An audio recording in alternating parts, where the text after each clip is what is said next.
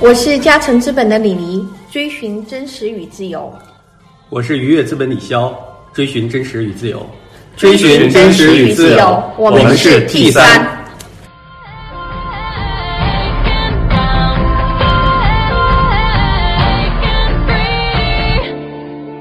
我们今天的嘉宾叫刘子健，那刘子健是经历了多家互联网巨头公司的增长操盘手，是一位九零后，经历很精彩哦。然后子健，你给大家打一下招呼。 Hello，大家好，我是牛子健。嗯，那个子健，要不你介绍一下你的经历吧，就是很传奇哦，给大家好 T 三的听众们介绍一下，你大学毕业后做了些什么。 OK，那我就按照这个正序来说了。其实就，呃，呃，大学毕业之后呢，然后我就去上海做餐饮业当服务员，然后做了半年的服务员之后，开始当店长，等于管了一家店之后，然后又开了一家新店。呃，这个餐饮业的期间，呃，总共经历了大概一年半左右吧。然后就在那个时候是在上海，然后就来到了北京，然后在北京呢，在一家培训机呃英语培训的机构，其实什么都都会做，可能也会上上课，然后也要卖卖课之类的。但是那个时间就比较短。结束了之后呢，然后我就去到了知乎啊、然后在知乎的市场部，呃，做的时间还蛮久的，各方面也都还算都做过了。然后从知乎离开了之后，就去了今日头条啊、然后在今日头条呢做这个问答这个项目的运营，然后到后面就呃转到了这个现在也算呃大家都在说的吧，用户增长，我在这个部门做这个增长策略啊、呃负责的其实就是除了最红的那一个，就是除了抖音之外的，我都都会擦点边儿。 啊，所以也也说不上多增长，但是从从头条出来之后呢，然后我就基本上一直都在创业公司了，啊、有跟别人一起合伙做一个音乐的 app，然后到也也也后面，然后又再加入了一个还算算算算红了的公司吧，啊，因为就是这样啊，都还比较跳，嗯，嗯，但很有意思哦，就是嗯，你带编以后，你从一个牛排店的服务员，为什么去当服务员？后来又怎么去通过努力店变成店长的呢？明白。其实做餐饮业，其实跟大学毕业就是想做销售有关系。嗯毕业就非常笃定，一定要做销售，而且要去上海做销售，一定要 base 在上海。一个餐厅的话，哇，那大几百平米呢，跑步都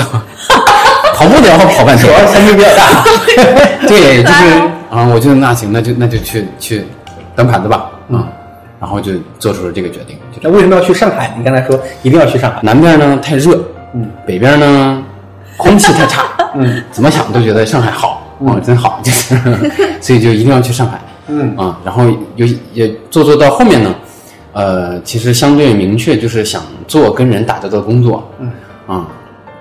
但当时可能也就是见识短浅吧。啊，你跟人打交道工，跟人打交道工作太多了，咱当时就知道个销售，然后所以就一直在做销售。 ，OK，嗯，再讲讲后边怎么就就一下当了这店么大的一长，个转然型啊后为什么变化从店长到了这个对对互联网公司？然后就呃当他的店长嘛，当上店长你跑得快就当店长了吗？什么意思？就你你送你不是端盘子吗？啊对你是不是你特别勤快当店长？对，啊、我觉得这是非常重要的一方面， 但是有可能就是上海我那些老阿姨可能对我非常欲罢不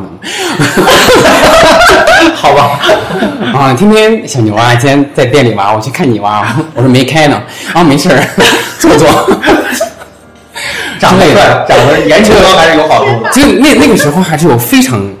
强烈的自信说，就是不管这个任何客人嗯进到我店里之前什么什么状态，然后在我店里什么状态，他们但是只要从我这个店里离开的时候，一定都是高兴的。开心的。哦，对，嗯， ，OK，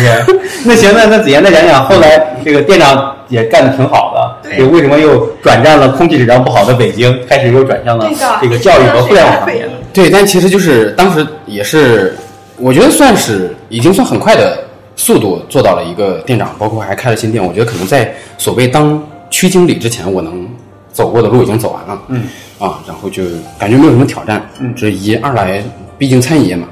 这个从业者的这个平均素质还是不高。对呃基本上也都这很少人有人会高中以上学历的，所以当时决定就是要要就就不想再做餐饮业了。嗯嗯。什么样的机缘巧合让你进到第一站是知乎吧？对，嗯，就是那个就是啊、辞了职，在家里坐着，然后实在是我还能干点啥？不知道，嗯，那就还是觉得想跟聪明人在一起工作，嗯啊，然后想了一下，聪明人在哪儿呢？这个金融我肯定做不了嘛，嗯，医疗肯定做不了嘛，那互联网还可以看看嘛，不知道他们在干嘛。然后就因为每天都在上知乎，因为从大学就在上知乎，上上上蛮久的，然后就看他们那个招聘网页有个叫面访运营专员，我也不知道是干嘛，可能就是跟别人唠嗑吧。后来后来我去面试，原来才知道，就是当时有一些类似于莫名其妙的人会跑去知乎投诉。静坐，让你们把我的帖子删掉。然后我就是这个岗位是用来处理这些上人访的人对是对吧对，然后用来处理上访的。然后多亏当时还没有做这个岗位， 对，然后所以我嗯当时你可以的， 投了一个岗，因为我一看又又跟人面访，然后又什么处理什么，我说哎，不就是我吗？对，啊，然后跟人聊，他们说你这个你有点 over qualified，嗯，啊， 我说哦，我说那还有啥？他说你可以聊一下我们这个移动推广的职位。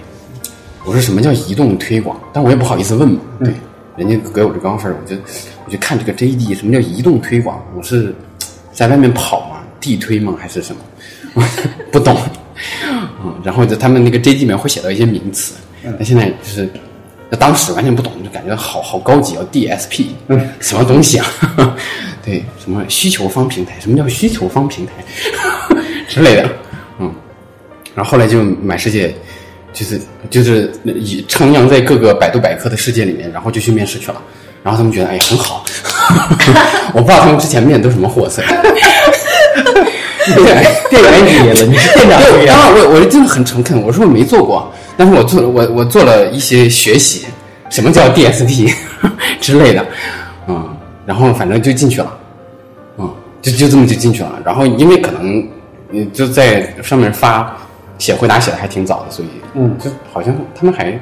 还算知道有我这么个人，所以你也在知乎上经常回答问题。啊，那小 V 呢？对，哦，小 V，对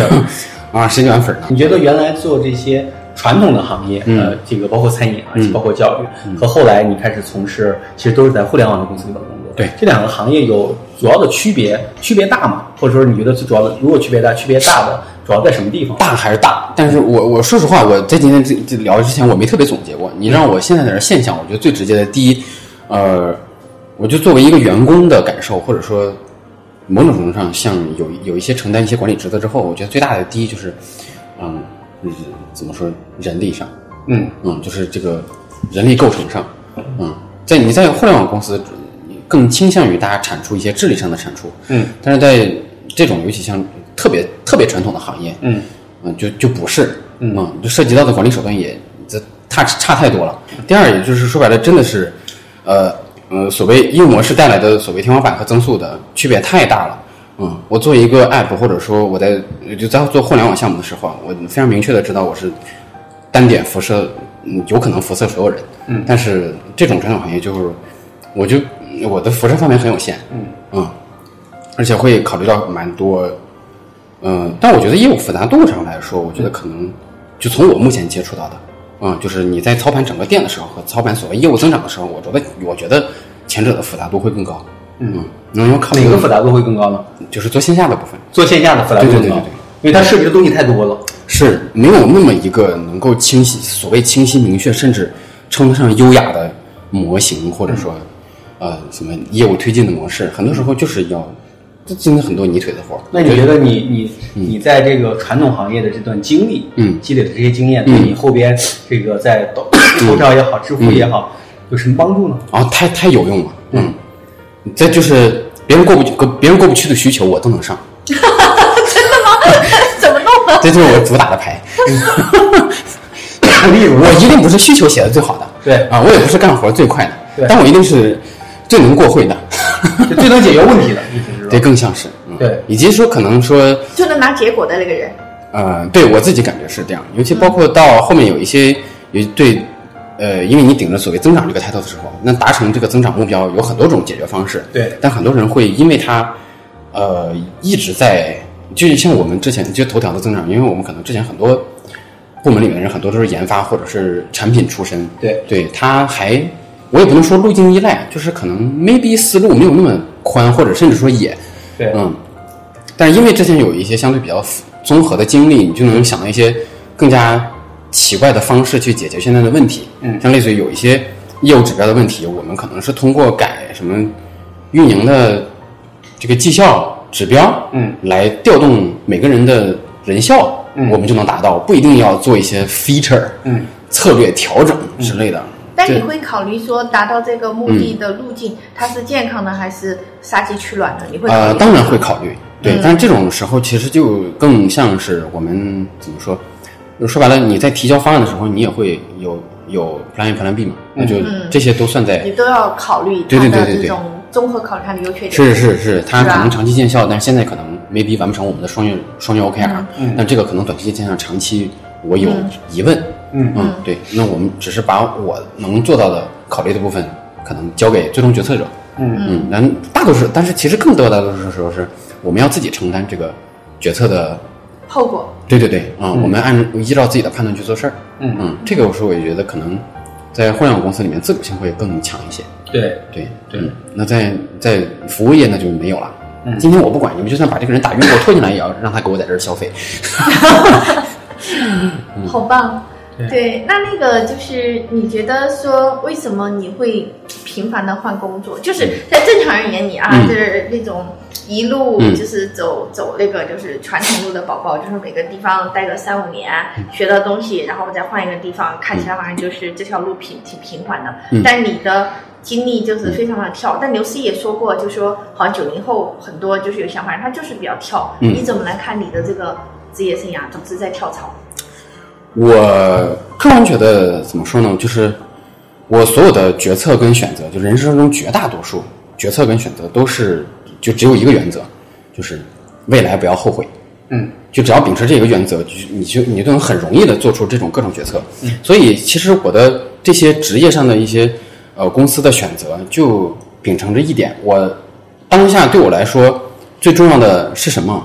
哪个构成了我最重要的选择因素？我当然可能，我现在回看我当服务员那段经历，可能 maybe 不是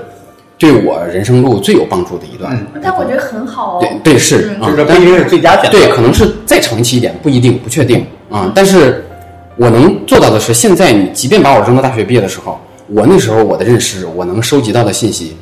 同样会把我推向到那个选择。嗯，我现在回到五六呃六年前，我大学毕业，我还是会做服务员。就在那个时间点，它是一个对最优选择。是的，那所以其实那也就回到了这个问题，我所有做工，我选择这些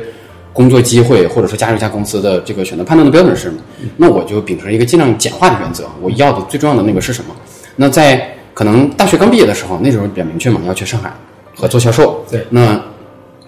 离开离开也很也也也很也很明确，就是因为我我想跟更聪明的人在一起工作，觉得其实从这一步开始之后，我每一步每一个机会选择的都是这个，嗯啊，要跟更聪明的人在一对啊起我要跟在更聪明的人一起工作，但是这是只是说，如果说我这所谓呃我木桶效应这件事，我希望别的东西都是及格分儿，这个事儿是我最看重的。别的东西我觉得也要及格，嗯，并不是说我他聪明了之后我就可以不要钱，嗯或者聪明之后这个业务本身就可以很垃圾，嗯，对我希望他还是在一个相对及格的状态下，这个是我最看重的部分， OK，嗯，嗯，是这样，所其以实很成熟，对嗯嗯，嗯简化了选择的标准。对，而且是能够承担这个责任的，有担当的。嗯，就有一些，其实归根结底就是，如果你就是不管是这些呃工作机会，还是说很多决策上，我都你把它化成呃 must have 和 nice to have 和就是哎那叫啥来，反正一定不行，嗯嗯 no no 那些啊、那就很好选择啊、碰到我雷区的我就不要，但是必要条件就有哪些是必要的，嗯啊、有哪些有了更好，这样嗯，但是大家会觉得，呃，从外界来去看的话，实际上无论是知乎还是头条，呃，这都是已经非常难得的嗯好的互联网公司是和好的工作机会了。对对吧？但是的话呢，就是你还是每次都会有自己的选择。就是我觉得这个挺好奇的，就是是是什么样的？就是你的是性格里边的哪种的特质，或哪些的事情能让你经常做出一些大家觉得说挺难做的一个决定，说我就离开这个到那一家公司，离开这个，其实都挺难的，每一个都是不容易的。嗯，我觉得本质上还是个人成长速度过快，嗯当你成长速度够快的时候，你就能见到比你更优秀的人。嗯那正是因为你想跟更优秀、更聪明的人一起工作，嗯啊，有了这种比较了之后，你会不由自主的想要把自己投身进那个堆里面去。嗯所以我很棒对，我那觉你得在这个按过程照的中心没有说是呃有一些说对自己，因为当你想去跟更优秀的人一起共事，或者更大的一个公司、更好的一个公司工作，嗯那其实你自己也需要说增长的更快。对，对吧？那这个时候的话，有没有想说，哎，我有？其实原来很多人说，我要在一个地方最起码工作过三年或多长时间，嗯然后我再到下一步。嗯，但是从你的经历而言看，其实不是这样。对到那个时间点， 我觉得我该走了，嗯那我就要走，我不会去担心说我在那个环境下能不能生存，或者说能不能能不能比较好的发展。对，是很多 HR 也会聊到这个问题。嗯我会直接跟他们说，我现在简历上做的这些事情，如果还要一个人做三年的话，我觉得这个人你们不值得要。嗯，OK，就说现在其实如果说，其实对一个人的学习能力要求的更高，你要非常快的，然后去适应你现在这个岗位。对，你对自己是在知乎有什么收获？在字节跳动有什么收获？在陌陌有什么收获？个人成长上， OK，嗯，嗯在知乎的最大的收获就是刚才提到的，我觉得最重要的一点就是判断业务的关联性。我在做的事情跟业务目标到底嗯哪里相关，是这样的啊、然后就是说白了，自己的工作目标跟跟集体目标、就是组织的目标挂钩，我觉得是这样的事情。然后在头条，我觉得最重要的一点是，对于方向、领域和赛道的一些基础的判断力，嗯，以及嗯这个对所经手项目的掌控力，嗯我觉得是这一点。前者就是，呃，被动的或者主动的，你会有自己的想法去验证。那头条呃这些试错层呃的迭代速度很快，嗯，那被动也是因为盘子摊的足够大嘛，对你能看到很多项目的起起落落、生生死死，你会总结出来一些经验。我觉得这个是非常重要。第二就是，呃，在你接到一个你在头条的，呃就尤其尤其在我们部门接到的更多的是一个明确的业务目标，具体怎么执行你要自己想，对吧？嗯。那我们拆解这个方案的过程中，也是在验证我的想法和这个路径能否达成这个目标的这个过程。我觉得这些就是对项目的掌控力，而不是说我管了多少人诸如此类的。 ，OK，嗯，我能不能按照把事情按照我的想法达成想要的那个结果？明白。嗯，然后出来创业之后呢，我觉得可能就就 maybe 获得的就是其他的东西了。对，对因为因为子健刚才刚才这段这个经历很精彩啊，嗯我觉得对于我们很多的年轻的听众朋友们都有很多的这个借鉴和参考的意义。还有另外一块儿，我觉得也会有一些，因为我们也有一些听众是听众是现在的啊、正在创业，嗯那我觉得增长就是大家叫美国叫 growth hacker 对吧？对这个是这几年大家提到非常多的一个话题。然后这个子健能不能给我们介绍一下，现在在中国就说是专门做增长这一块儿、这个领域里面，嗯目前是一个什么样的现状？是不是大公司都在做，还是说是目前的话呢，实际上有些做的比较好，有些做的还比较差？嗯，呃，对你刚才说的确确实是，从头条出来之后，我也呃，客观上肯定肯定跟很多公司也有聊聊过、接触过，嗯但我感受到的两个问题，嗯就是第一个，大家都是在不增长之后才想起来增长，嗯 对，好有哲 理。是，就是你平时的平时增长的时候，大家都觉得是自己的功劳，对啊，产品产品会觉得我是中国顶尖的产品，运营觉得我是中国顶尖的运营，啊，但是 是的，啊，但是等不增长的时候，大家啊都不是我的问题， ，OK，然后这个时候老板就开始出来背锅了，哎呀，那一定是我有问题， 我来找一个做增长的来帮我解决这个问题，就这样。那第二个问题呢，就是，呃，大家会把这个增长嗯套路化和模式化理解，会试图、OK，它就是一串密码，我找找一些人来告诉我，或者有这么一个人，我就能实现这个结果。嗯，我觉得这个还真的非常错。嗯，就是哪个公司关心的不是增长，哪个公司的生命线不是增长？对对，本质上就总有就是每个公司所有人都在做推动业务增长的事情，但只是有有一个人最终对这个决策，呃，贡献度很大，但他可能在很多公司里面他是战略的 VP，他可能是一个重要的业务的 VP，他可能是什么什么总裁助理之类的，大家都在做啊，那只是说。呃，因为在呃很多公司，那就说实话，就是 CEO 脑子没那么清楚，嗯所以他也不知道怎么拆解问题，底下的人也不知道怎么拆解问题，所以他指望着有一个增长能够帮他解决这些业务增长的问题。我觉得这还是挺，嗯，真的非常困难，嗯所以本质上我到现在，包括我说，呃，要解决增长问题，还是那句话，回到自己的业务到底是什么。嗯，你拆成几个关键指标之后，现在推动推动我们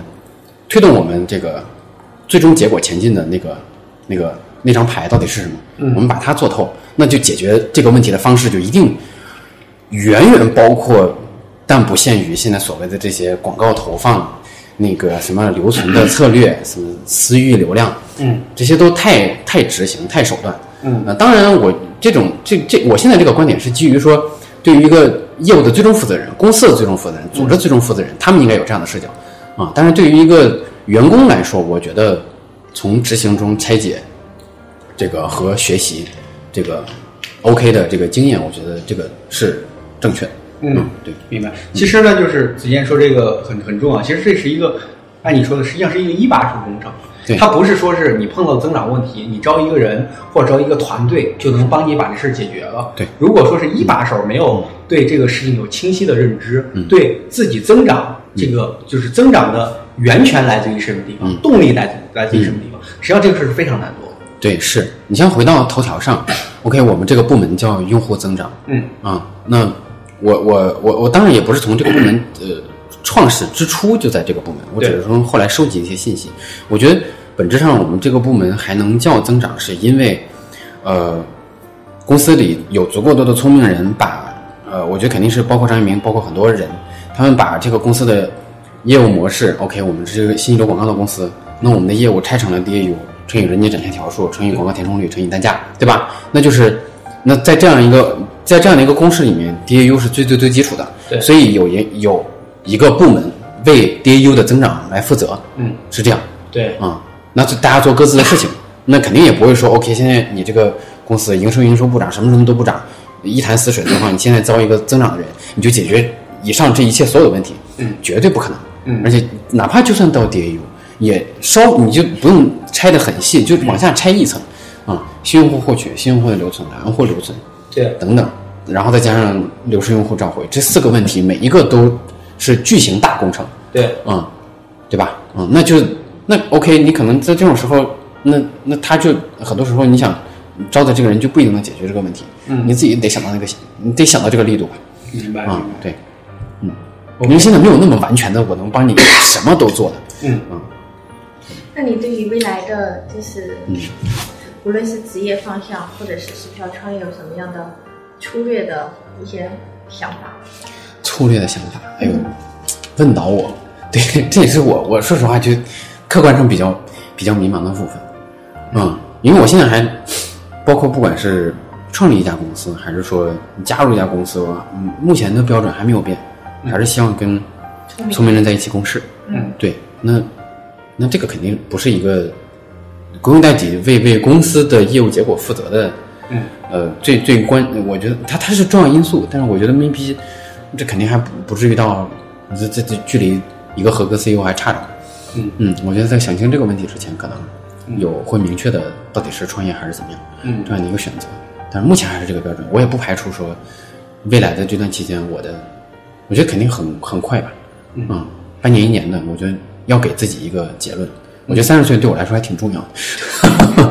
所以你还有多久到三十岁？今年二十八嘛，就是二一年就到了。 对。我看对，那那个子健，你观察到这也若干家这个大一点的互联网公司，也有这个大一点的互联网创业公司，啊小一点的互联网创业公司。啊你觉得这个作为一家创业公司，你作为呃里边的一位员工，你觉得很多的公司碰到的有没有一些共性的问题？说实话，现在我最大的感受就是，大家的共性就是，嗯，创始人真的要意识到自己的能力上限嗯啊，对，就是他他他他肯定也在学习，就是归根结底，公司里面发生的所有问题都都可以归结到是创始人的问题嗯，啊。无论是大是小，对，很棒嗯要么你聪明，要要要么你聪明，要么你就是要么你就是如果这些问题，要么你不聪明，要么你懒。我我我感觉啊，那嗯就、那就当然就是这个精力的获取跟维持，我觉得也是能力一种啊。所以就归根结底是，我觉得还是创始人一定有自己的能力上限，所以要嗯真的要自知啊、我的、我的长处是什么，短处是什么，嗯但是同时也要有身为最对于一个 CEO 这种角色的尊重，我是不能允许有自己有短板的。就是就还是像我刚才说那个，哪怕找工作那个木桶，你每根条子也得都都是能兜住水的，你再追求那根长板儿，而不是说 OK 我有一个很长的长板儿，我就能允许别人都短下去。啊 OK 嗯这是我觉得真的每是个对创始人的命题。对吧？对，是。那这个在这个过程中，大家如何真的认识自己？我觉得这个还真的挺难的。我觉得，我觉得远比其他的东西都要难。我真的确实觉得要把想做成事情的那个自己扔到镜子里，嗯，然后设计各种，让也也不切，我觉得要用想各种办法来努力，嗯，去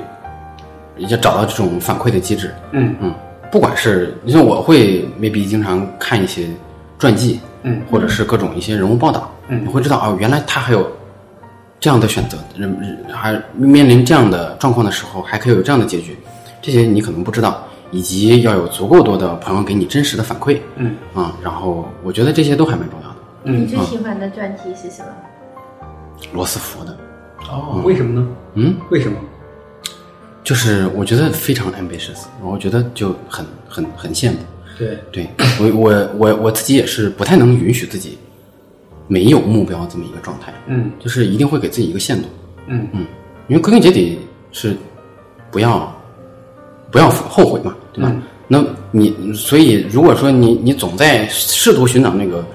当下那个阶段最有解的话，我觉得就会会错过很多东西，嗯嗯，因为你你怎么活你也不知道，归根结底到后面你怎么样，嗯啊，你回可能你几几十年之后你再回看现在这一切，哇，都太都太小水花了。嗯我当时在做的很多的选择，其实费那么多脑力没有太大必要，所以就尽量保持，我觉得决策原则的简单。嗯啊，啊、非常棒！那个时候回来，我一样不会后悔。啊，我我哪怕老的时候，我很高兴。嗯，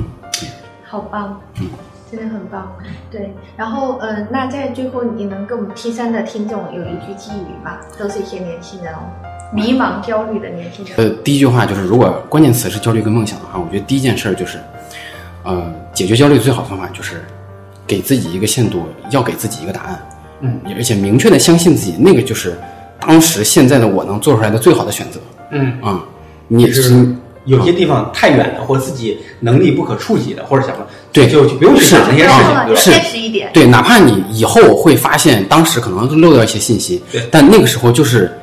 我们作为一个人能力的边界对，啊、好棒！对，那是我能获得的所有的东西了，我能，那就是我用尽所有的脑力能得出来的最好的解决方案，我一定不会后悔。嗯啊，所以我觉得只要想通这一点，就我觉得能很大程度上缓解焦虑。啊，当然你稍微悲观一点，就是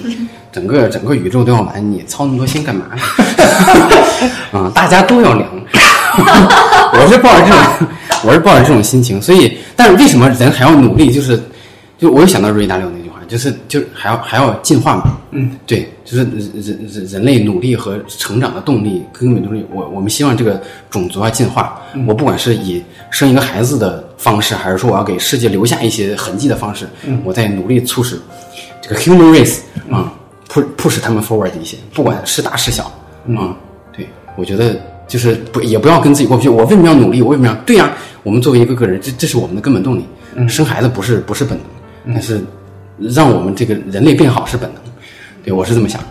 确实，我发现跟子子健的沟通交流过程当中，他是一个没有太多焦虑感的人。哦，对，轻轻松松，然后很开心，但是对自己要求又很高，对然后对，然后他结婚的能力又很强，对然后又超级聪明，对，没错，天我哪，觉长得得还帅，妈呀！ 对我一般遇上这种人，我都是，对我也会非常那个那个阿 Q。如果这个人长得比我好看，我就说他肯定干活干活不如我好。这个人干活比我好，我觉得他肯定做人不如我。如果这个人长得又好比我好看，做活又比我好，又会做人，你这人肯定活得不如我长。 我这样就比较能安心。这是一个非常好的方法，能让自己这个永远朝着积极的方向去看。可以的，特别好开心的，嗯，好的，谢谢主好编， OK 好，谢谢开心的刘子健，嗯谢谢谢谢然后也谢谢各位听众，好，谢谢，再见再见，拜拜拜拜。